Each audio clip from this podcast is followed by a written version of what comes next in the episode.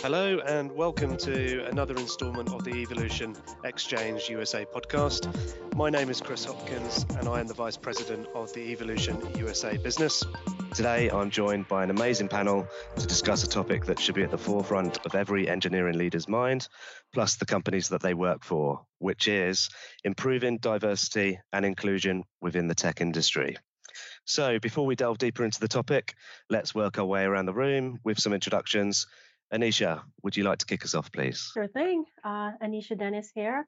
I'm an associate director of IT at ElevateBio in the United, United States. I have about 20 years of IT experience focusing mainly on project management, strategic uh, partnership, and delivering solutions for the business. Perfect. Thanks for that. And next, Marina.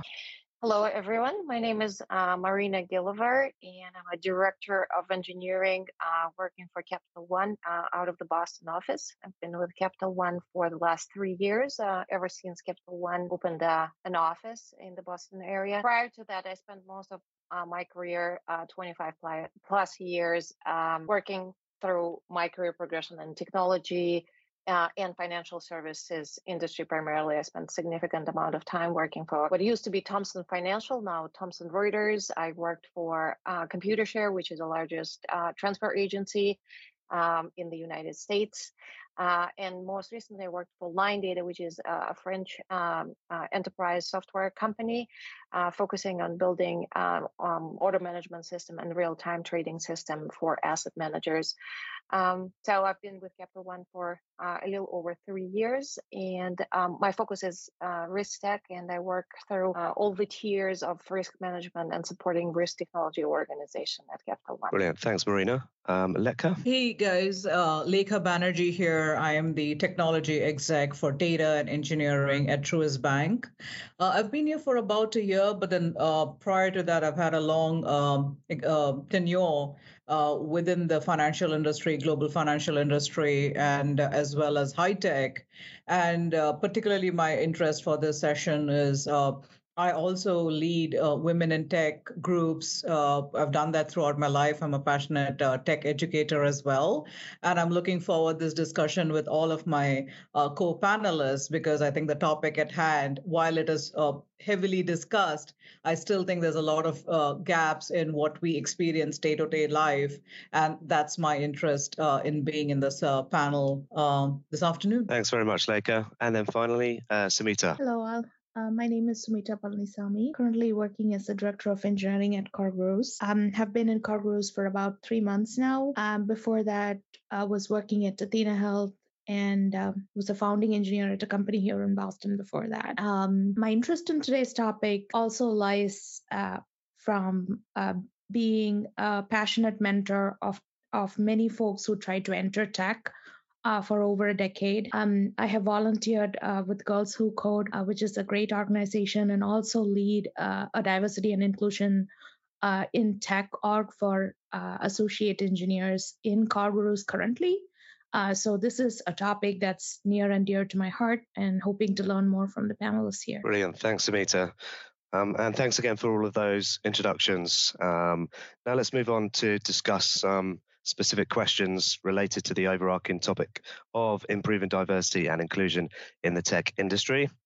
Marina, you put forward a question that I feel will set the scene well for um, our future questions and discussions. So, the question you, you put forward was What do you see as the biggest challenge currently facing women in technology? So, could you just kick things off by sharing why you put that question forward or statement forward and, and give some context around that, please? Uh, definitely. Thank you, Chris, for giving me the opportunity to, to open up this. I feel like there's, there's a lot of pressure on me to set the stage right now. Uh, but um, similar to Lekha and Sumita and Anesha, I'm very passionate about um, you know, uh, underrepresentation of women in technology industry.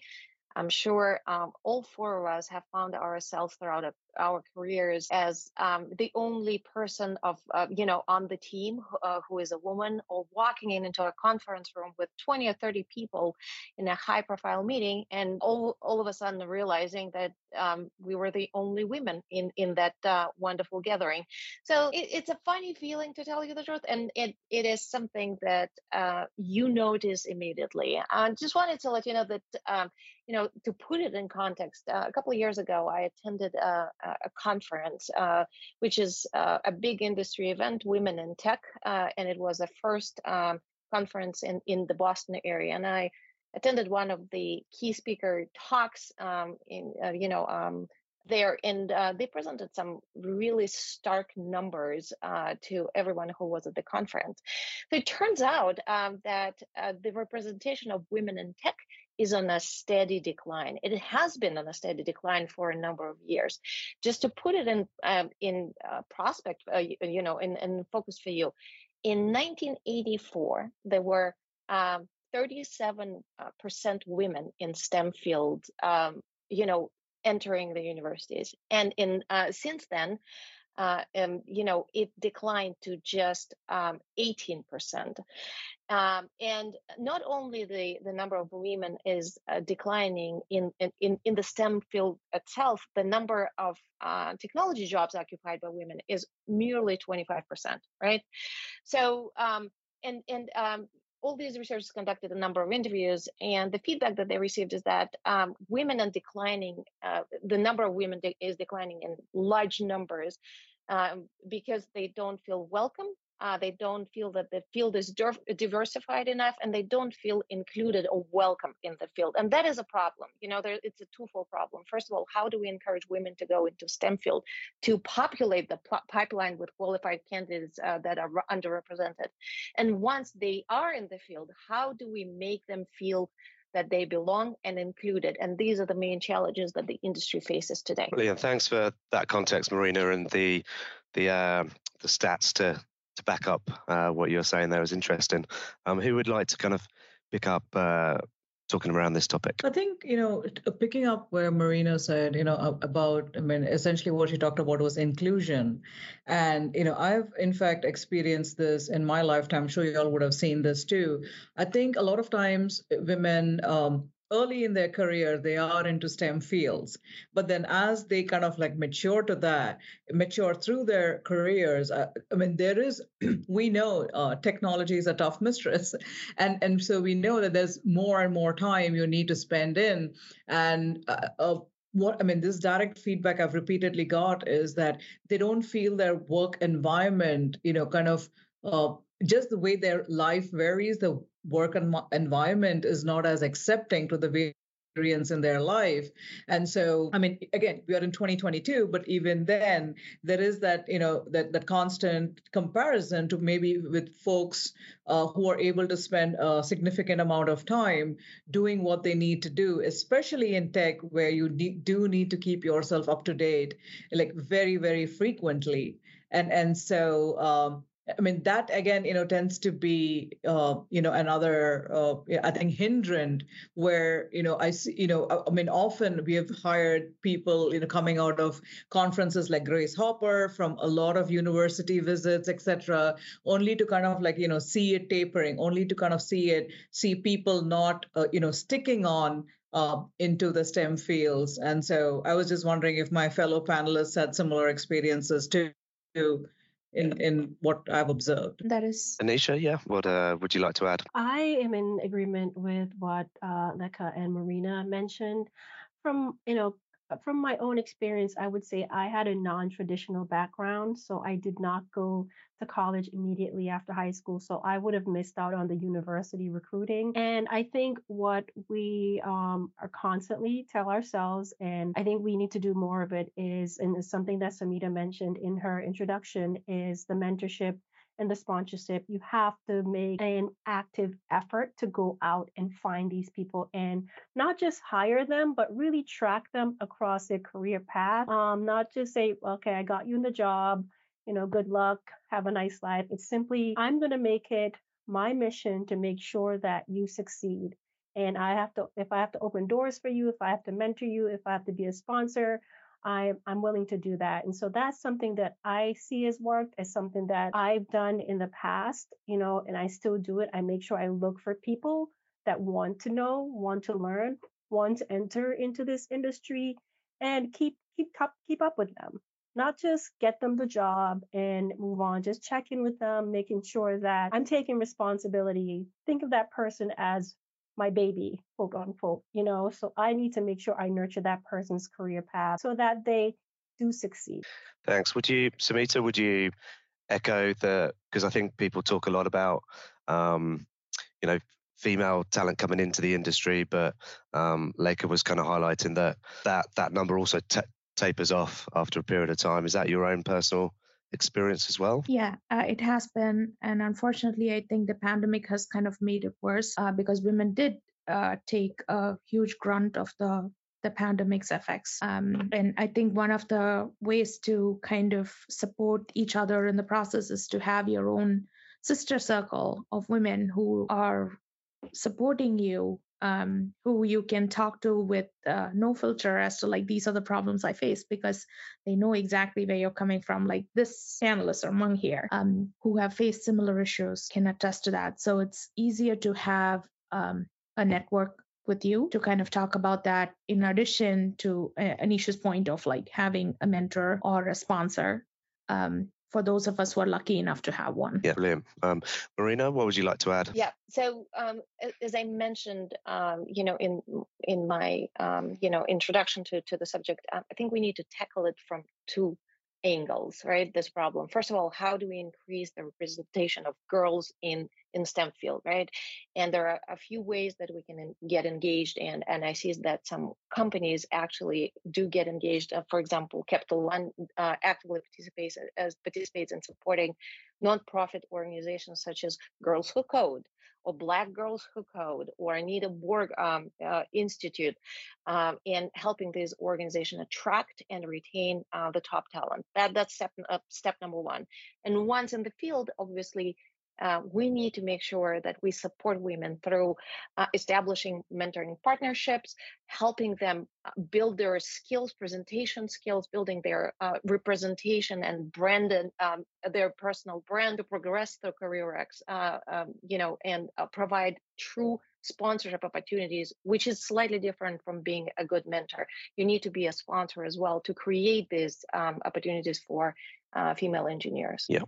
Uh, Sumita, you wanted to add further? Um, totally agreed. So I think uh, to kind of make sure that you build that circle is to um, go to conferences and attend uh, sessions uh, where you have fellow attendees. Look for networking opportunities. You both are in a in a session um, that talks about building your brand, for example, make a connection with those attendees um, and connect with them on LinkedIn and have a, a, a, meetup, set up a meetup every few months or so, so that accountability really helps. There's a lot of research that says that being accountable to someone actually increases your chances of uh, succeeding at a goal. Even writing it down has a more positive impact. Um, having accountability increases that impact. So, things to keep in mind. Yeah, brilliant. So, yeah, thanks for that, guys. I think um, that that's really set the scene nicely for for future questions that we're going to move on to. So um, let's move on to question which you put forward, Sumita, actually, which was how do you work in a company where the upper management doesn't have diversity? Which um, is a great question, I think. So yeah, again, do you want to set the scene for for us, and we could take it from there? Yeah, of course. Um, I think this question comes from a history of working in startups um, so, for example, less than 2% of enterprise software startups in the US have one, at least one female founder. So, if that's the stage of the startup founders, uh, how are you going to attract talent? How are you going to retain talent, right?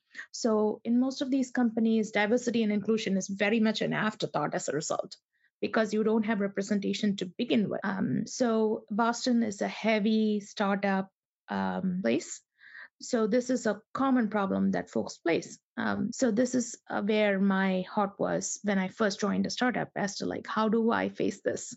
How do I navigate this? And um, I wanted to talk about this with the panelists to see if they have encountered the situations before. Well, it's a pretty incredible stat that less than 2% of startup founders in the software space in the US, female. Wow. Okay. Um, Lekha, what, what are your thoughts on this question? Yeah, and I thought, you know, uh, I'm sure many of us have faced this problem. You know, even if it is the if it doesn't need to be you know out top the chain, but in the various levels in between. And and honestly, um, the way we've tried to approach this in in in various levels is not essentially talk about the need for diversity for diversity's sake, but it's essentially for the diversity of thought, right? And how you achieve the diversity of thought through the workforce that you have. Because Sumita's point, I'm sure Anesha and Marina agree too as well. If we were to approach diversity as, okay, this is diversity for just one set of people, right? Be it whatever gender, race, you know, anything else, you know, the usual parameters that we uh, uh, you know move towards and if we again approach this and a, a, lot of this is happening across the industry perpetrated by you know a lot of you know consultants as well or consulting companies that you need to have X percentage of this, you need to have Y percentage of that. And to Sumita's point, in the context of a startup too, because that's not necessarily the goal of a startup. A goal of a startup is to become the you know next Bezos or you know uh, create a big enough company which then gets acquired by you know another large company. And so they are hyper focused. That's their goal, which which is right and fair but we as leaders and you know we as influencers and even if we are not in leadership roles you know if if you are uh, you know if you're in the company for the right reason and if they have hired you for the right reason i would think that we do have a voice and we should focus more on why we need that diversity of thought because again there are many metrics out there where when you have a di- diverse work pool, uh, workforce, it doesn't always guarantee an optimal result. You know, at the end of the day, you know, we are. I mean, most of us are not working in philanthropy, so we have. To, you know, it does need to hit the bottom line, and in that regard, you know, it's also about you know making the case to the founders that how all of this is going to better a product line that you're offering or a service that you're offering. And you know by far uh, when we do find there are a lot of diverse organizations you know it has a twofold uh, value. It's not just in the context of employee satisfaction and engagement. That's again the human part of it but how exactly has it resulted in better uh, products that you have to offer or better services because all of us are in one business or the other. It's either products or services. And so that that's kind of how i uh, you know looked at it but you know would love to hear from you know from anesha or marina. Yeah. I think that is uh, a great thought. Um, I think when when I think back to some examples of where you definitely need um, diversity at the leadership level, is the the thought flows down, right? What they think, how they operate flows down. If it's the same thing, one example is the oh, the starter, the founder of WeWork, right? It basically imploded, but then he kind of gets a ton of money to start this new um, venture. Will it still be the same? Did he learn anything? I I don't know. Um, one example of having diverse a diverse workforce and diverse leadership is I recently watched um, a segment on YouTube about AI and how I, they identify photos. And the fact that a lot of the programmers and developers were not, did not look like this panel. The way it functioned is they would identify a photo of a gorilla as a black man, right? And, and there are things like that. You see like AI is learning from the people that are programming it, and it's kind of becoming a bit sexist. It becomes, you know, a little bit racist here and there. So I think that it's very crucial that, especially if you're developing a product that you're going to sell to the consumers, then not having someone with the same thought process, um, the same experience. Um, I agree that diversity of thought is good, but if you still come from a very similar background, then you may not question um, your your fellow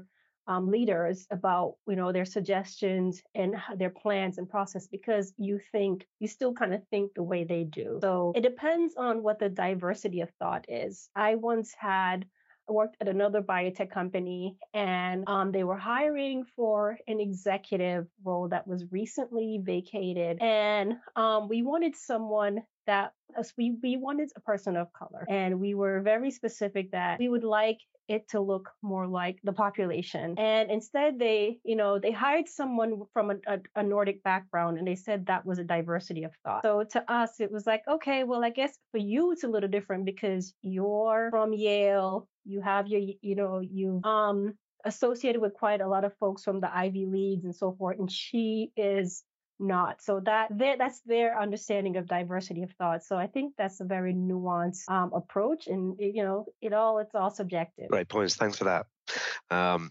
Marina. Moving on to uh, yourself on this topic. Um, sure, uh, it's a great topic, um, and I would say that uh, obviously, as Sumita pointed out, um, it all comes from the top. So if uh, if the top management, the most senior management uh, of the company, uh, do not, if they do not buy in, into diversity and inclusion, I think uh, uh, you know uh, not much can be done, right? So you you'll be pushing and pushing, but if people do not appreciate that that aspect of their workforce, that there's only so much you can do. Um, and what works with the senior management is definitely numbers. And there are numerous studies available you, to um, kind of uh, add to your argument that diverse teams produce better results. And these better results are measured in, in different parameters like uh, larger output, more effective, more innovation. Uh, so these um, studies, um, they, they speak volumes and they could be presented. And um, if uh, you know, at some point, from my personal experience, I've been uh, at companies where I was hired as a first, uh, let's say, director of engineering, female director of engineering. At some point, you just uh, hit, um, you know, a wall, and and you need to make a decision. So, you know, you've tried it all, you've tried all the approaches, and it still doesn't work. It still doesn't click. What do you do?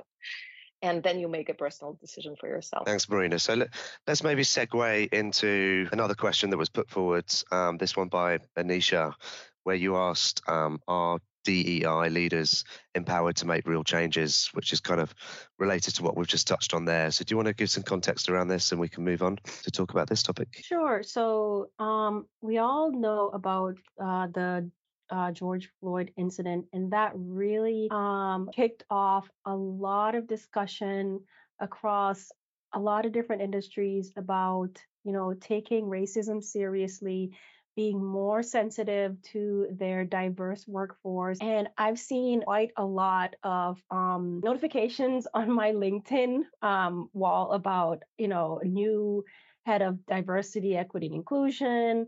You know, at my own company at the time, um, we hired a VP of HR, and she was then take had to take on this um, role of being head of uh, diversity, equity, and inclusion. Um, but I will say from my experience, um, I gladly joined the committee because I fully believe in, you know, it can work if we do the work and it's not easy work. But what I found was her budget was $25,000. And from that, we were expected to bring in speakers, you know, developing learning tools and all kinds of different tasks and initiatives um, across the organization. But we could not do that on the budget we had the our executive sponsor gave a speech that he supported diversity and that was it. So how do we empower these people that we put in place and give them the task of making sure that our workforce is diverse, there's equity and there's inclusion, and then you know making sure that we're um, we're accomplishing the um, the task and the goal that's been presented to that that that leadership. Yeah, I think maybe Marina's point about um, it having to come top down is is relevant here. I mean, I'll put it out there as a question. It's, has any of the panel worked within an organization where they've seen a lot of positive change come from internal DEI um, initiatives that, that have been driven, etc. Um, Marina?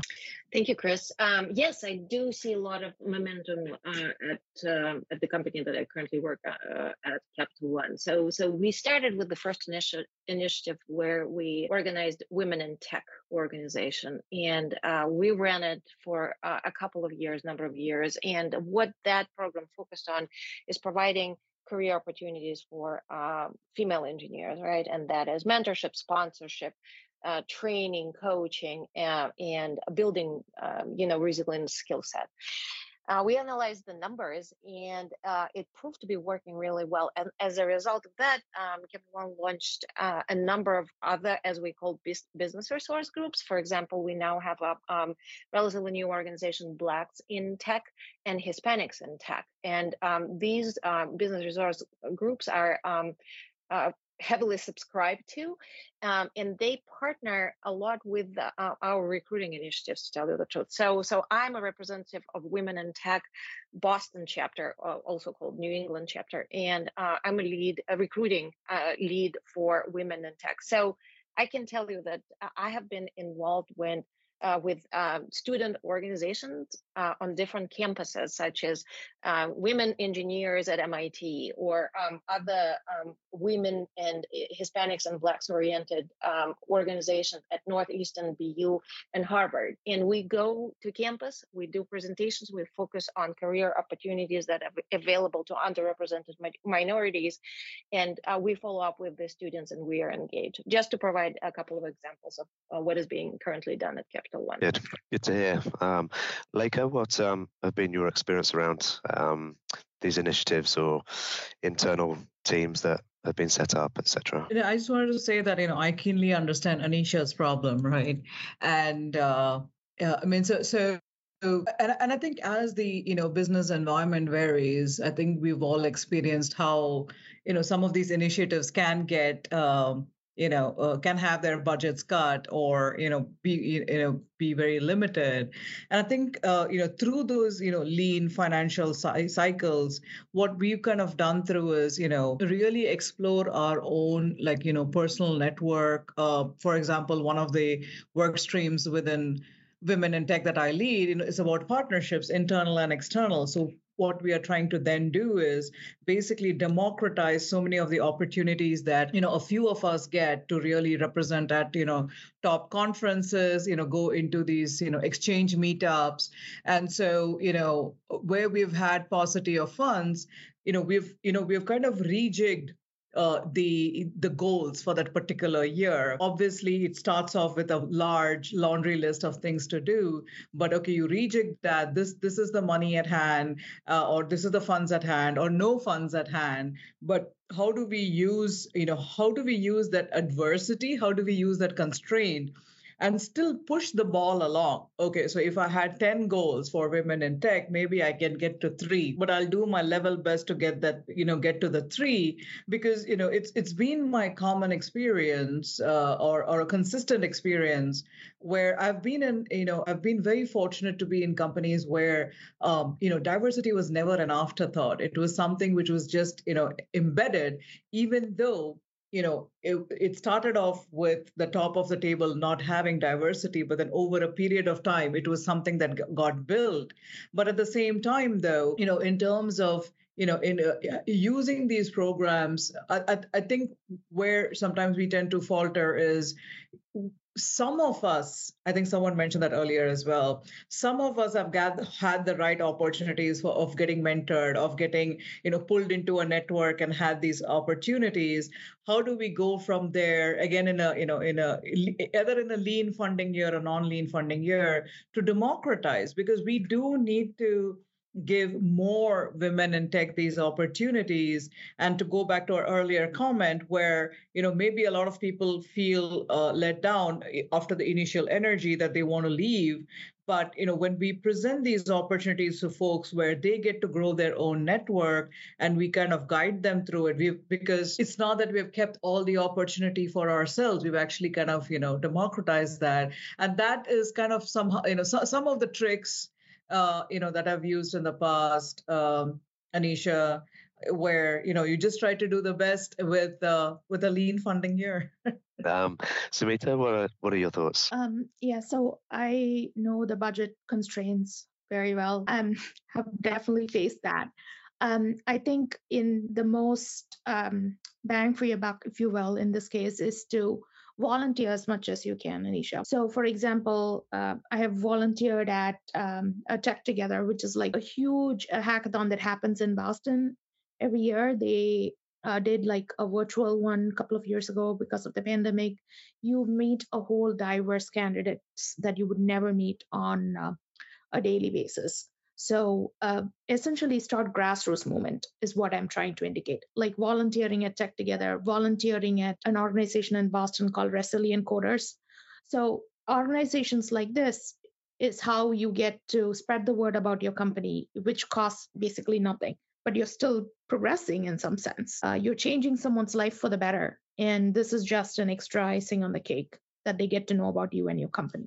So basically, proactively being an external advocate for your business that, that you're working for, etc. Yeah, great idea. Um, cool. Um, maybe let's move on. Um, Lekha, you had a couple of questions uh, that you put forward that were specifically related more to the hiring aspect um, uh, regarding DNI. So the two points um, or questions you raised were, oh no, I have been given a DNI target, but I am unable to find the right tech talent.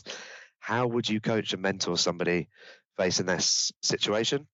And then, secondly, there is a myth that DNI is about hiring less qualified candidates. What has been your experience as a leader and hiring manager? So, you can up to you deal with them independently or, or collectively.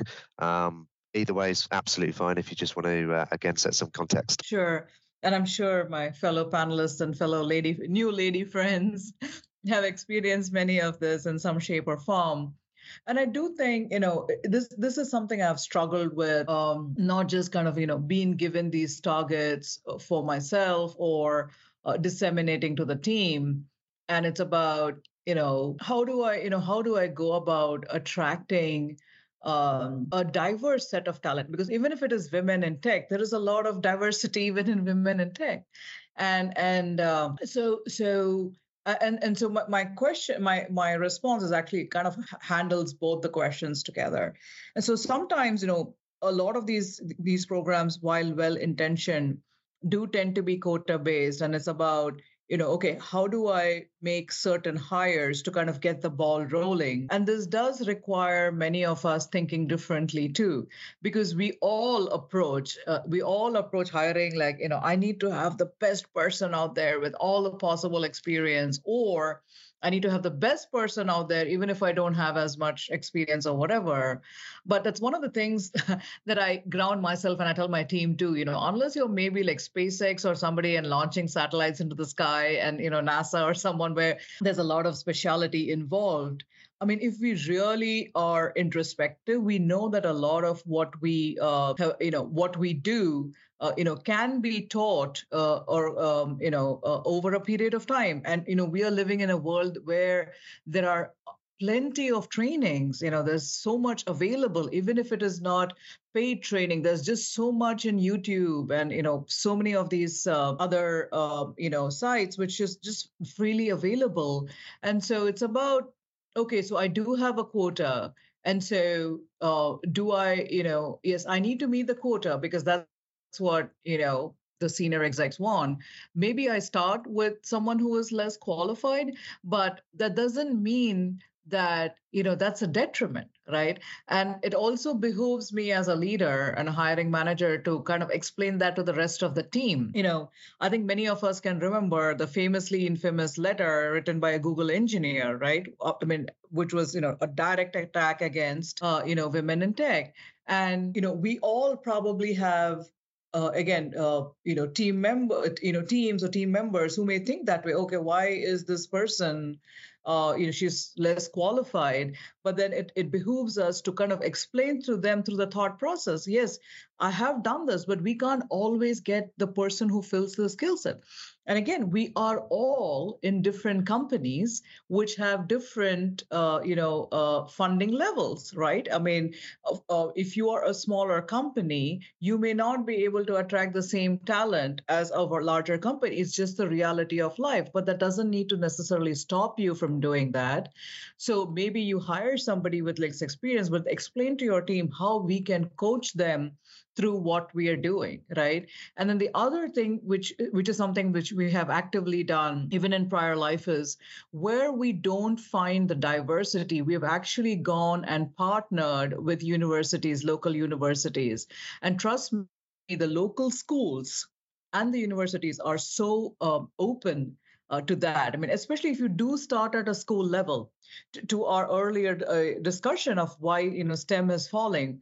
I mean, trust me, if we go to our local schools or even community colleges and partner with them, and they really are willing to partner with leaders like us and say that we'll kind of coach you through the curriculum, we'll kind of coach you through so many sessions and bring that kind of like, you know, workforce in. So even though, you know, so even in the context of women in tech, again, if we are trying to get, you know, uh, and the next layer of diversity, we've actually kind of invested in that, you know, from the original pool and uh, brought them over. So these were just you know some of the experiences where I think a lot of times we feel very like straight jacketed because of the metrics that we are held to. And always you know the metrics we do need to say especially many of us leaders on this call people listening to this podcast we do need to say that we have to go beyond the metrics. Or the metrics needs to be ramped up over a period of time. It's a means to an end but not the end itself. And just my final point on this was again our role as leaders given that we have large teams that we manage is you know to the rest of the workforce i mean we we do need to work with them to to make sure that they are being inclusive and welcoming of the diverse talent that we are coming in. Because again this is a problem that happens when we just make a metrics out of it that i have this person and this you know this kind and you know all these various levels in which we measure dei if we just make a metrics out of it but it's not really involved in your culture you are not really including them. It's just a you know it's just a diverse workforce for sake of it. What's the point? Because then you're going to have attrition. And so i'm sure all my fellow panelists are going to have amazing uh, thoughts to share on this. Thanks Lekha. yeah i think um, speaking of attrition if you do if you are able to go down that route of hiring more on potential and somebody's um, ability to grow into a role so you've got the infrastructure in place to coach and mentor and and support them and train them then that definitely the, the result of that is often longevity you know and, and that person staying and growing with the organization for a much longer period of time so you know yes it might be a um, a slower burn as it were but in the long run it definitely pays back um, dividends um, Sumita, you wanted to pick up the baton on this topic. Yep. Yes. Um, some quick stats on companies that have racial diversity is um, a catalyst found that women directors uh, companies that have women directors outperformed others by 53%. And uh, McKinsey did a survey and they said that companies in the top quartile for racial ethnic diversity are 35% more likely to have financial returns than national industry averages. So it's it essentially translates to more money and better success and more innovation because you have representation that actually understands your audience. Um, so the diversity hire in turn helps your bottom line. Yep. Good, good stats again. Thank you. Um, Anesha, what, what are your thoughts on this topic? Um, so for me, I approach it from two perspectives. One, as a hiring manager, one of my previous roles is I manage a team that developed and maintained the systems used in the OR at Mass General Hospital. So that's a huge hospital, very busy. We're on call 24 7. Um, one of the opportunities I had was at the time our CIO uh, put out a, a call for um, folks that would be interested in um, having an um, an intern for a few months, and I jumped at the opportunity. And the, com- the the school that this person was from, and I'm glad you mentioned this, Lekha, was the Benjamin Franklin Institute of Technology. It wasn't Northeastern, it wasn't Boston University, it was not Harvard or MIT or anything. Not that there's anything wrong with those places, but when you think of schools, people automatically think about those big institutions. So I was very um, excited about giving this person from a smaller, not so well known institution a chance. And, you know, this was about I want to say 10 years ago, she's still there. She's still working for well, Partners Healthcare, now Mass General Brigham. She's done uh, different roles. She loves, she still loves the institution. But if we had looked towards the more well-known schools and the folks that probably didn't have student loans because if parents could afford the tuition, she would not be something someone we would have considered, right? So that is something that I am a huge advocate of. Don't just look at the ones that, um, you know, went right from high school to college, or the ones that didn't have to take out loans, or the ones that, you know, maybe didn't have to work to help support their family. I think, you know, being from a non traditional background where I did not go from high school directly to college, I'm always looking out for that one thing that let me know that you're hungry for this. You were never, nothing was ever handed to you. You understand what hard work is, and you know that um, if given a chance, you can really shine. And I would say to this day, I'm very proud of her. Yes, I still keep in touch with her. Yes, I make sure that she's good. If she ever needs a reference, I'll be the first to raise my hand and offer it to her. So that's how I look at it. And also from a, um, a leadership perspective, whenever I'm asked about potential interns, you know, my current company, as it stands, we're looking at potential in- interns for security roles, right? So we have our CISO and he's a great guy. He's from Harvard University. He's number one in my book. Um, one thing that um, him and I are in agreement with is that we want to look at non-traditional as well. You know, so there are plenty of people from the military that are recently out of the military that have training programs.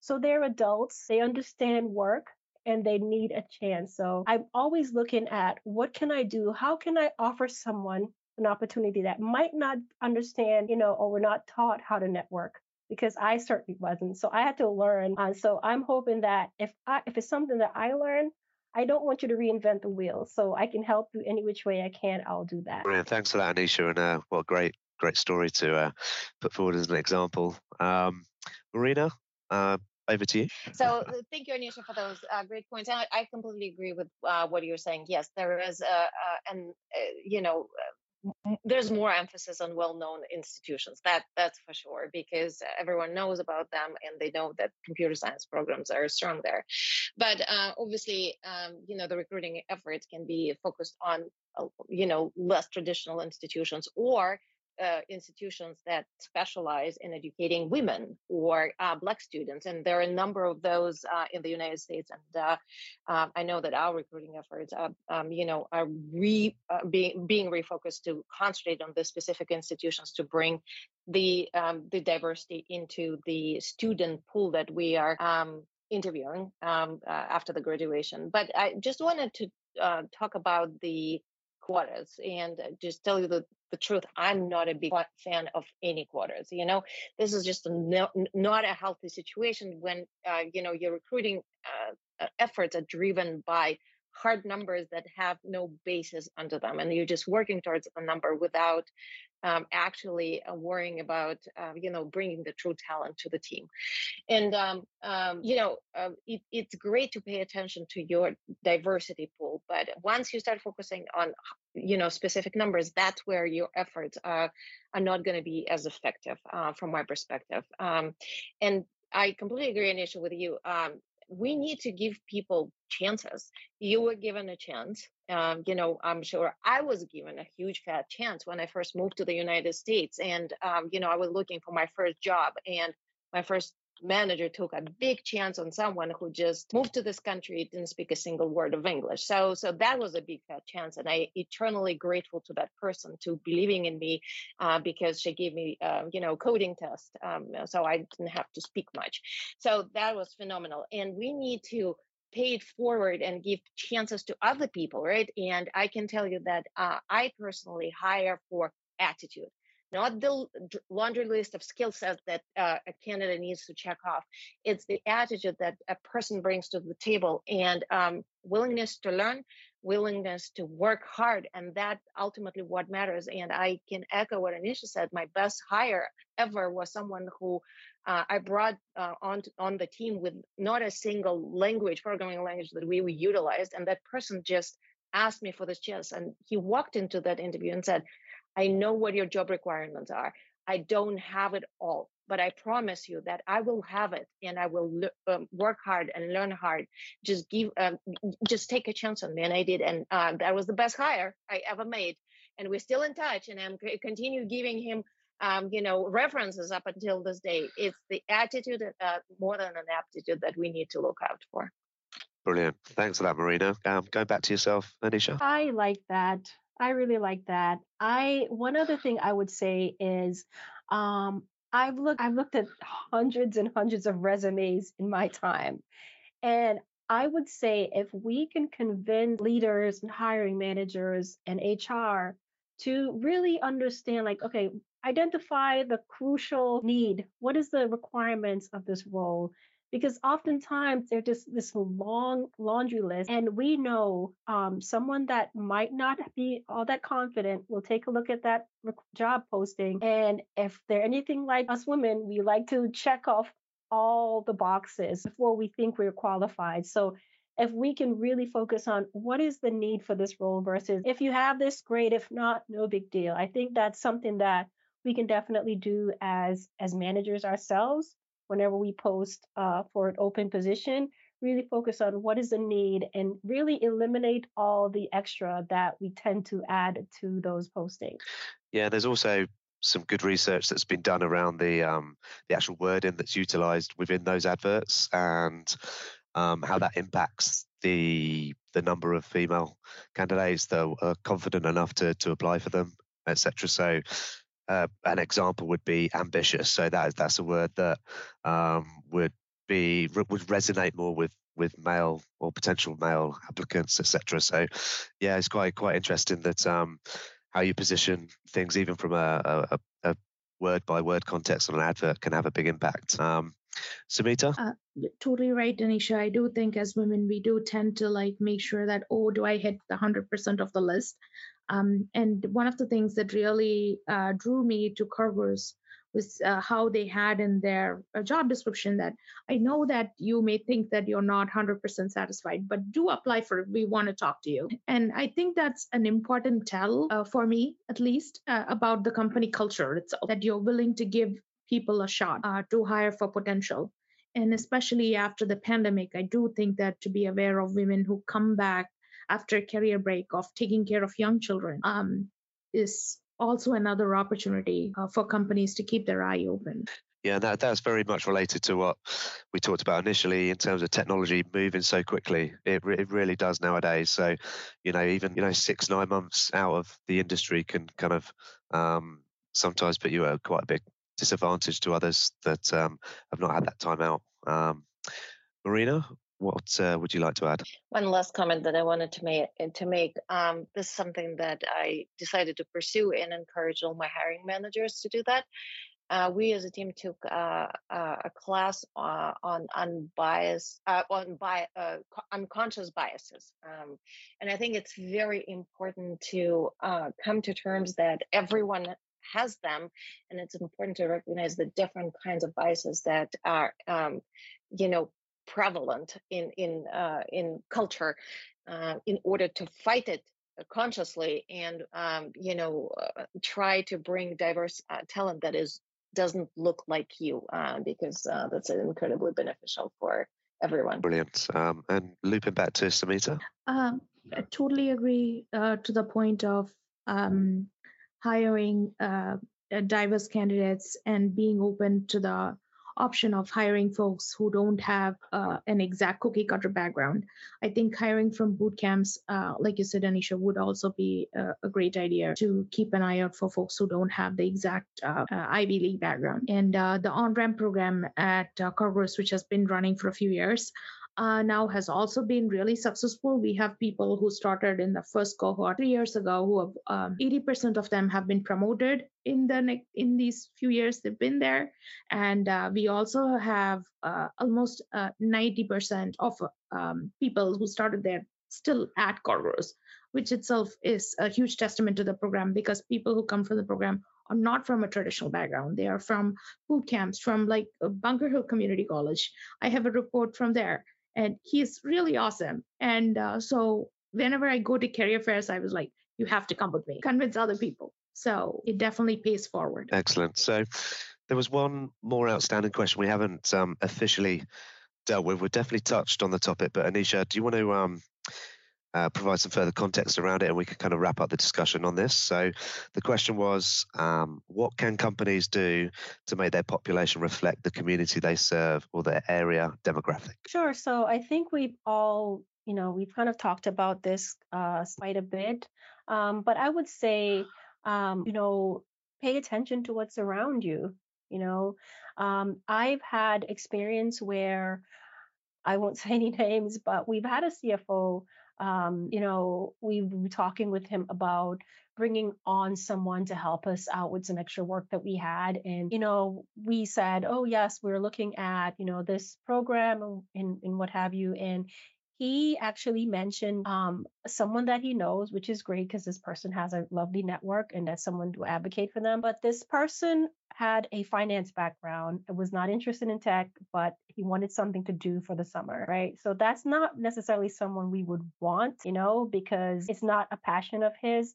So we pushed back on that and we did move forward to seeing what else was out there, uh, reaching out to uh, our actual network, um, you know, see if you have anyone that would fit this role that's looking to gain the experience and so forth so i would say uh, what are your thoughts on making sure that the the communities that you um, of your customers and the areas where your companies are how do you go about or ensuring that the employee base is more a reflection of the, the surrounding area? Great question. So, um, Sumita, do you want to do you want to start? Yeah, I think uh, starting with community colleges is a great source uh, because they are essentially uh, folks um, who are trying to make their way up to other colleges or people who um, cannot really afford a high fee but are still working hard to achieve that success. Um, I think that's a great place to start uh, because you get uh, the qualification of the candidates you want plus they're reflective of the community you live in so i think that would be a place that i would look at.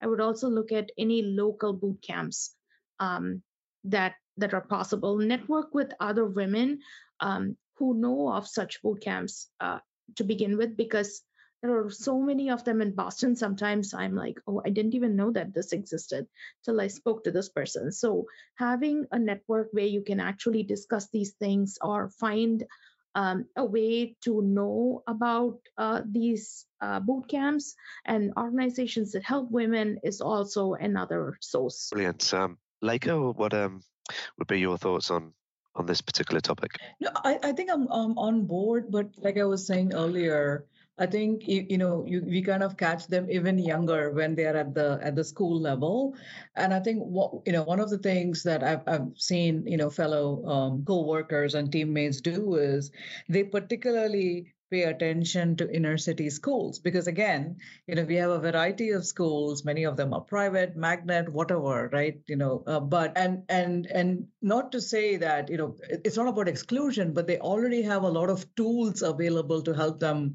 grow and kind of you know set them in particular path early on. But then you know i've had folks who, who make it a point to really go and partner with inner city schools. And trust me, the enthusiasm that those principals and those teachers have in working with you to develop a, uh, to develop a curriculum, right? So there's the standard. Um, you know county-based curriculum uh, that might have that might be present but then specific get into what makes sense for their companies. And i think many of us you know we've it's been very enriching experiences because when again you know i think to one of anesha's earlier experiences too of grabbing someone early on if you kind of like guide them through the entire you know uh, you know their, their career path wherever it might lead it just kind of makes more sense. And i mean and one of the biggest things and i was talking to somebody else this afternoon as well is what you get from from a lot of uh, you know children and you know uh, girls and women from you know from these schools. And, and not just limiting to women or um, obviously i mean just just just being inclusive is is just that there is a genuine sense of gratitude. There's you know there, there, there isn't you know there's a genuine sense of appreciation of the opportunity that they've been given and they have been guided through it uh, you know almost at a you know one-on-one level. And and and that is enriching not just for them but for then they then become your spokesperson to take it from that point onwards. So so, so that's been uh, i mean that's been my experience and that's what i try to do you know for for for my teams and other teams as well. Brilliant. Thanks Lekha. um heading back to yourself anesha yes very uh, thanks for that. I i think um you know reaching out to those inner city schools one thing i did learn as a child is it's hard it's sometimes hard for you to picture yourself in that role unless you see someone that looks like you you know? So it may be they were never introduced to uh, all you know a different career. They may be they may be very limited based on their family or their community to certain career choices. So if we get to them and, and, and let them realize hey i look like you. I'm from you know your community. I'm from your country. And i'm doing you know i'm doing programming. I'm doing project management. I'm you know i'm a researcher etc i think it's working with folks in from a diverse area especially if you look like them or if you have some connection with them it's easier for them to imagine themselves in that role. Because if you can do it hey there's a chance i can do it as well. Yeah very good point. Um, marina um, over to you. Yeah, absolutely. Just a couple thoughts here. Um, I think uh, it's, uh, you know, ultimately speaking about bottom line, uh, it's incredibly beneficial for companies to have the workforce that resembles their customer base, to tell you the truth. First of all, that um, you know if uh, that is the case that's going to attract more customers from different backgrounds right so because uh, this is a great motivation and a, a, great point that brings new customers to, to the business, right? Because you want to support business that uh, supports people from your community. That that's number one, and and number two, um, you know, obviously um, going back to uh, different, um, you know, um, sources uh, that would where these great candidates would come from.